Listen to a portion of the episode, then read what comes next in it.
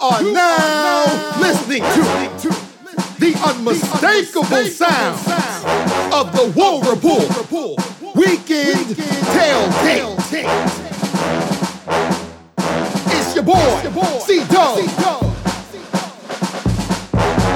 Be weird.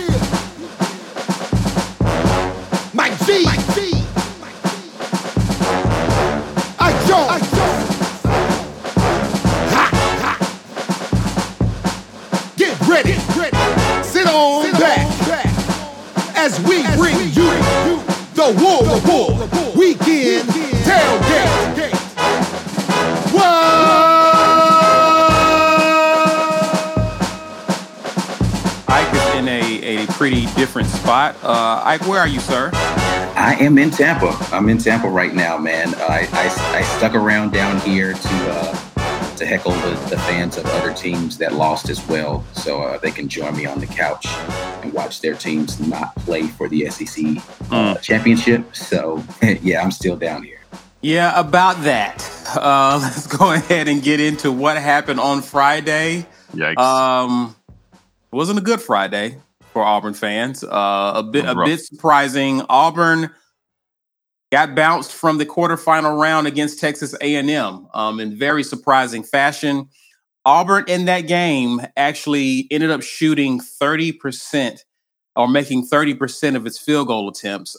A&M actually made 43%. And actually, this is the stat that pretty much was the difference in the game because a lot of the other stats were pretty even in the game. Auburn made 25% of its three-point attempts. They shot, they made 9 of 36. A&M made 50% of their free, their three-point shots, 8 of 16. And for the past 10 games, Auburn has now gone 6 and 4 after starting the season red hot at 21 and 1. Uh, Bruce Pearl talked a lot about A&M strategy, and it seems like there appears to be a blueprint moving forward a&M pretty much attempted to stifle Auburn in the interior with double teams, switching up on guys, really trying to force Auburn to make shots uh, from the perimeter.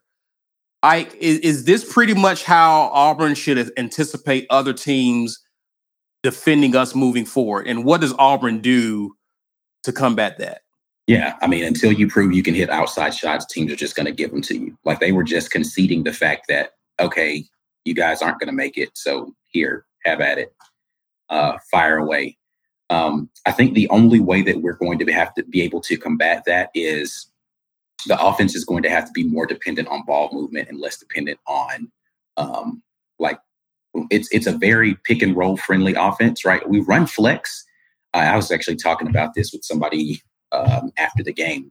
We run flex, but we don't run it past maybe the second or third pass in it. It's usually point guard swings it to the big man. The big man is either going to hit the cutter um, or he's going to get it to the, you know, either reverse it back around the other way. But after that point, we kind of stop moving and we don't really get more movement, player movement, ball movement. To be, you're going to have to move the ball more rapidly to get yourself better shots. Because if it's all dependent on you beating somebody off the dribble or a ball screen, then you're going to allow that defense to what Texas A&M did was just we're going to uh, build this wall and dare you to try to get down inside.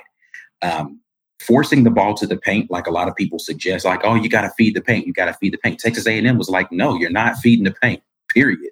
Like right. we're just going to pack everybody down here. If you're going to get the ball to those big men, they're going to have to shoot over the top of two and three people. Um, so we're going to have to be a little bit more creative with the ways that we're deciding to get shots that are closer to the paint. Um, there are some sets that we run um, that I think will be uh, things that we can do, but we just have to do a better job of it. A super chat by Walt. Appreciate you, Walt, for watching with us. Appreciate you for being a supporter. Walt says our guards need to get the ball out of their hands faster to start good ball movement, then inside to the bigs with good position. Thoughts on that, gentlemen? Yeah, Pretty that's much. essentially what I'm saying, man. It's like it it can't be dribble penetration when they're going to wall up like that. You have it has to be the ball has to move fast. Um, so you've got to figure out how to get sets that allow you to move the ball quickly and then get early offense either with you know good position in the post and then make them react to that or because you're setting such good off ball screens and such like that, that you can get them the ball in a good position to get a quick shot up before the double teams can come, before the defense can react. But if you're going to just try to post a guy up because and have the defense entrenched against it, once you dump it down to him, there's three guys there. And they're just not allowing that person to move liberally. Um, and it's just not going to be a good scenario. So yeah, just it's going to take them actually running the offense and not playing kind of this uh, pickup game style that we've grown accustomed to seeing them do. Uh, G, my, my question for you, and we'll we'll discuss guard play specifically later on. All right, so so I, I definitely want to talk about that. But Auburn shot the, the three ball 36 times in this game. I think that's the most they've shot the three this season. Three of Auburn's five losses this season have come from when we've shot the three more than 30 times in a game. Are we relying? Are we settling for too many threes in this game, in your opinion? Um, and are there easier mid-range shots that we should be trying to get if we can't get into the interior?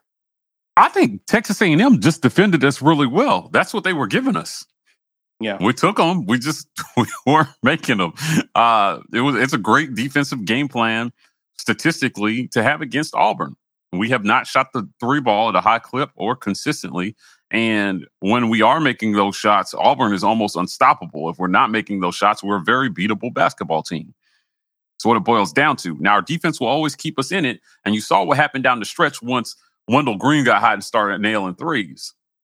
Things start to open up, lobs start to open up. It just took all game for him to find his range. And, and even then, some of the shots that he was hitting, they're not shots like, I mean, these like 35 footers, man. are not shots that you are taking in the regular flow of the game. So I was happy to see him hit those shots, but if we've got to count on those type of shots down the stretch, we're going to be in big time trouble. So uh, I, I, thought that the shots were reasonable based on on how they were defending us. Mm-hmm. You know, they gave us a lot of threes. We took a lot of them. Now, maybe we take took took a few too many. I mean, it was a lot of threes we took in that game. Uh, I I don't have it in front of me right now, but I can go back and look. I, I just remember thinking like, wow, like we took a lot of threes in that game. Uh, but I just, you know, it, it, it's tough. It's tough when you look at it. They, we're not a great shooting team. The identity of this team is defense, not offense, and that worries a lot of people if you're not putting up a lot of points. I just, I just don't know if you feel better about win, losing a game hundred to ninety five or sixty seven to sixty two. I would feel worse about letting a team loose for 100 points. sure. Personally, I would. Because when we have shot well, we've beaten teams by double digits easily because our defense has been consistent throughout this. So um, the three point shooting was was shocking. Uh, we took 36 threes in this game. Wow, we hit 25% of them. We hit nine. We hit nine threes out of 36, but a lot of those were down the stretch. So right. up until the final few minutes, this was not a very this was a historically bad shooting performance that we pulled the percentages up to 30% down the stretch, but we were in the mid 20s in terms of overall field goal percentage for a good portion of that game. This was a historically bad performance. Now, of those 36 threes, KD Johnson took six of them. And I don't think I need to repeat the stat for anybody, but I will. 0 for 14, man. He hit any. He didn't hit any. Uh, we just did not outside of uh, of Wendell down the stretch, Kessler and Jabari. There was there was no offense to be had. Yeah. Jasper had a disappointing shooting night, two of eight, one of four from three. Uh, Jaylin Williams scored two points on one of two shooting. He was the only he was the only other guy off the was he the only other guy off the bench or did Cardwell score? Cardwell did not score. Yeah, Jaylin Williams was the only person other than Wendell off the bench to score yeah. right? Uh, Cambridge did not score. Um, Chris Moore played two minutes, did not score. Uh, this was we played one of the worst games we could have played offensively and lost by five points. So I still believe this team has the ability to get hot in the tournament. Uh, but you know, ultimately, it's just make open shots. That's what it comes down to. This isn't some this is some mystery, right? Make open yeah. shots. You know, if they're going to give you a wide open threes, you need to hit them at about a thirty-five to thirty-nine percent clip to keep defensives honest. If you're going to be sub, you know, if you're going to be twenty-five percent from three, but then take 36 threes, that's not a winning formula. Right. Just got to hit those shots. I don't think we were taking bad shots. I think the shots were there because that's what they were giving us. Um, uh, the defense was interesting, and you know, as we speak right now, Texas A&M is taking on Tennessee, and um, kudos to Texas A&M. That can't be understated. Like they played, they had, they have played out plan. of their minds this tournament. Yeah. Uh, and if they end up winning, they're down by five right now. But if they end up winning this whole thing, like wow, great game plan. And I think it's one of the reasons people would not defend the 2019 team like this because that was just basically surrendering to our greatest strength. But our strength this year isn't the three point shot. It's it's defense, it's the interior, it's rebounding, it's it's those types of it's, it's the effort with this team, this is kind of how teams are starting to defend us. And it, it's kind of frustrating when we aren't able to take what the defense gives us offensively. And I think that's something that they have to kind of revisit and see how can we how can we take advantage of those open shots because it wasn't forced shots. And that's that's the thing that I want to say, man, is that I, I understand everybody's like, oh, we have to stop shooting threes. We got to stop chucking up shots. If you want a team to take what the defense gives you, they're giving you open shots that you know you're capable of making. Like eh, you want people to pass up open shots essentially in that scenario. Right. And I understand wanting to get better shots in the flow of the offense. Can we create different types of shots? Texas A&M literally was saying, "I'm not giving you anything else but this," and daring you to take the shot. The best that you can hope that that guy does, which Wendell, if you I'm looking forward to going and watching the film of this um, and breaking this down and looking at it uh, as we get into this. Wendell was actually earlier in the game, he was trying to like not take the threes that they were giving him. He was trying to run off of that and get into something else and try to find a better shot. Just it weren't falling, man. Like I don't know what else you want somebody to do other than take a wide open shot. Yeah. There, there, weren't there weren't a lot of forced up bad shots in this game. There were just a lot of people missing shots. Mm. Right.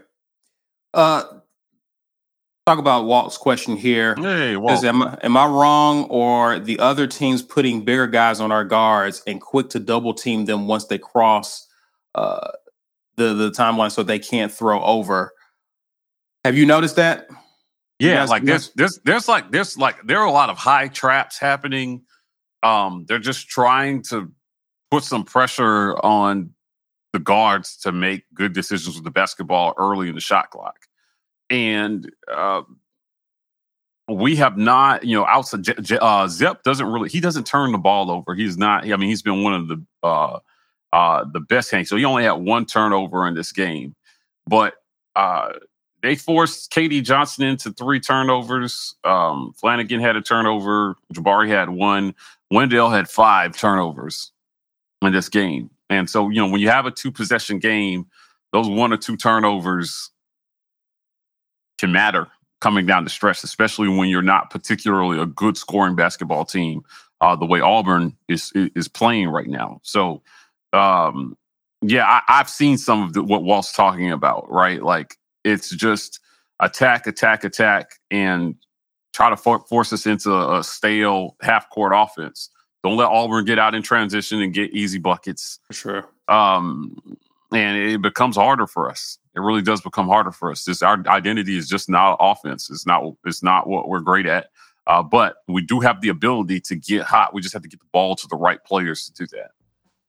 And I think it helps too playing good defense too, because that that is what has helped create a lot of our offense. Uh, mm. Is is good defense and and grabbing boards and starting transition. But if you can slow the game down for Auburn and force us to where we have to get into our sets, or even kind of throw off our timing in the half court offense, that's kind of been uh, a bugaboo for us offensively at times. Your boy Ike Jones, and you're listening to the War Report's Weekend Tailgate Podcast. Did you know that you can find this and most of our other podcast content on YouTube first? That's right. Just search the War Report on YouTube and you'll find our channel where we broadcast this and other shows live. We've also got Auburn football and basketball press conferences, film reviews, game highlights, interviews, and special guest segments too. All of the Auburn sports content you can ask for and then some. Now that you know, let's get back to the show. Lisa Wise. Guys, your thoughts on Bruce never using a timeout when we have those long scoreless periods in games? Uh, what, what what say you? Uh, again, this is this mm-hmm. is almost kind of the it's almost you got to take the good with the bad because he lets these kids play. And I do agree at times I would like to see a timeout when we're clearly struggling, but it's almost kind of like when it's good, it's great. When it's bad, it's bad. But what are you guys' thoughts? Uh, I, so this I was waiting for this super chat to make this point. A huge concern for me with this team is late game situational awareness and execution. Yeah. Guys, we are now he's brought up the timeout thing, Lisa, before. Like he said, I should have used a timeout here against Florida at the end of the game, where again they defended, they didn't do what they thought they were going to do defensively against them, and he should have called a timeout. And uh, this is one of the coach's biggest responsibilities in any sport. Now you he guys know against I, South Carolina, right? Yeah, did he do that I, against in the first half? He called a mm-hmm. timeout and we set up a, a play to end the half. Yeah, yeah. Like I just thought I think I you guys know I held Bryan Harsin's feet to the fire last season over timeout management. Where like, hey coach, do you think that you use those timeouts in the best way possible? and those pressers, his response to me, you know, at the time, I know it's hard right after the game to assess something like that, but he felt like he did. Uh, and I think that when they go back and looked at it after, after in the offseason, he might say, you know, maybe we could have done some things differently there. So there are some learnings. Bruce Pearl seems hyper aware of that in season. So uh, there are some things like, you know, where with your timeouts down the stretch, you we could have just maybe broke their momentum and right reset and try to do some things differently. Uh, I think this continues to be an area where our coach needs to grow and improve his timeout management, and, and by his own admission, by his own admission. So, let me ask you guys this question: since you, since Mike kind of already brought up brought him up, we understand how important KD is to this team um, the emotion, the passion he brings. Players feed off of it, fans feed off of it.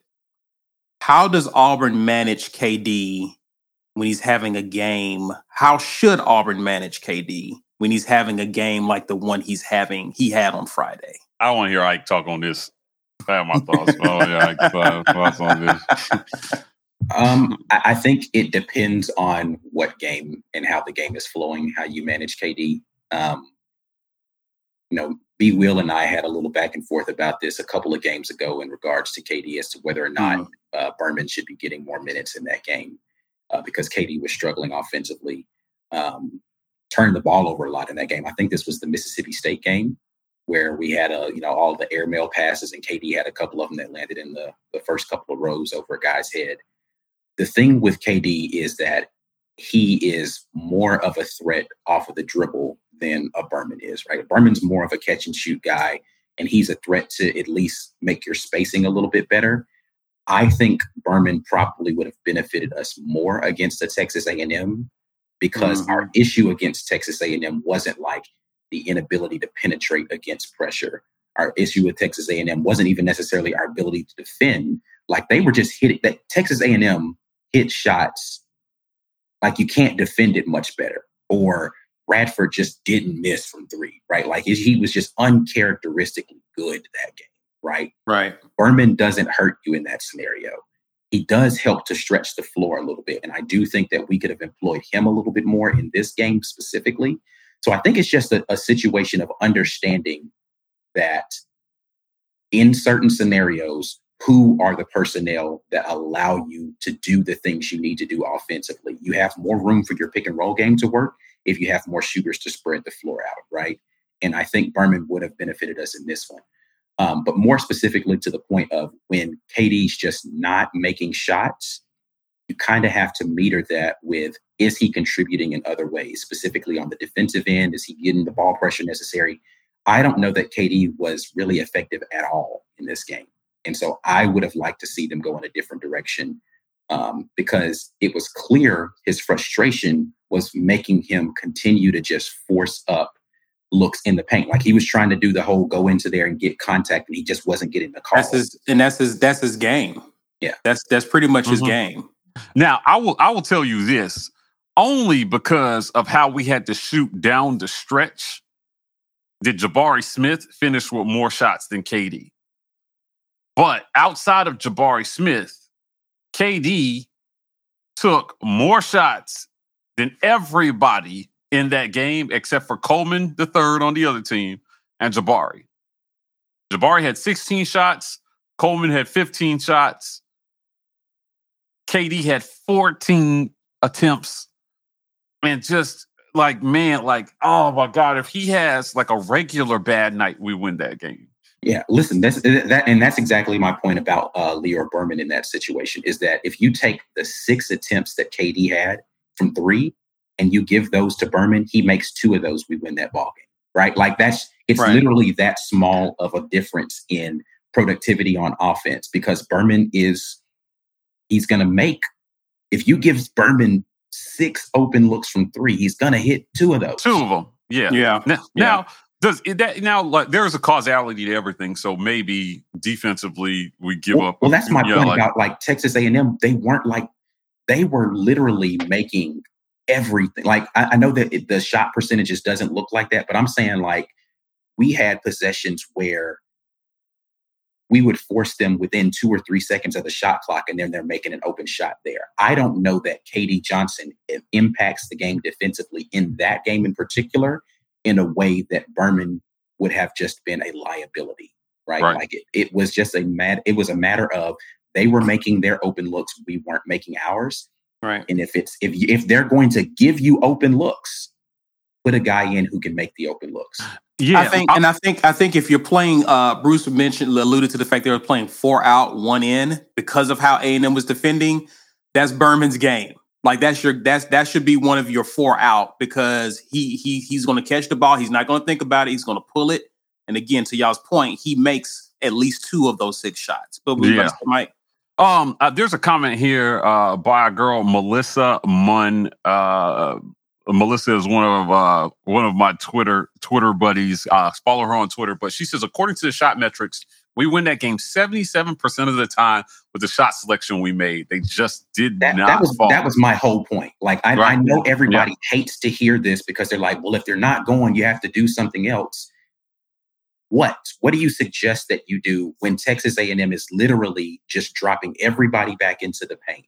The mm-hmm. only thing that you have, again, ball movement's the only way to fix that, right? Like you get into your sets early and you have to move the ball rapidly. Player, rapid player and ball movement is how that's going to work but it wasn't they were open shots. Like again, it's not like they were taking bad shots or they're being forced into poor look. They were wide open looks. You just got to make them. And, I guess that was my that was my question is moving forward. Is this how teams defend Auburn? And what does Auburn have to do going into the tournament, knowing yeah. you got to make your shots, buddy? Yeah, one hundred percent. They have to they we, we, again i think you have to experiment with some of the the, the, the lineups I, I i don't know i have to go back and look at the the um the uh the chart on it but mm-hmm. i don't know whether or not we went to the three guard lineup in this game until late in the game again i think that might have been something that would have been helpful for us to be a little bit more quick to the ball because a lot of it was quickness to the ball that we had an issue with um but i think we have to figure out how to be more patient with working our offense. Our offense is not complex, right? We want we run this flex scheme and it's not a complex thing, but you have to work it a little bit more than what we do. Again, it's like two or three passes and then it's like okay, we'll spread it out. We're going to go into the pick and roll action because it's, you know, 12 seconds left on the clock. You can continue to work your offense. And, you know, there, there are more things that you can do in that flex that allows you to continue with your player and ball movement that can possibly get you better looks. Um, and then you're going to force A&M to then go to, or whatever team, to go into some sort of zone, right? Because if they're going to play man, then player movement, ball movement is how you beat man, not one on one, because we don't have those kind of guys. So you've got to be more patient with your offense and working the ball around. Get into those sets early, move the ball a little bit more, and hopefully you will pass up a good shot, which is what everybody's saying pass up a good shot for a better shot, because we're going to keep with the offense and not go into this mm. scrambling mode. Um, but then, secondarily, you've got to figure out how to get out in transition right? Like you, you get good possession, but you need more live ball turnovers so that you can get the, the, the, the, run game going and get up and down the floor before people are able to set their defense. Right. Um, and those are really the two things that if Auburn can do those things against teams that are just relentlessly saying, I'm just going to give up threes to you, go ahead, shoot it. Um, then we're going to be a much better team because we're going to score more points more efficiently.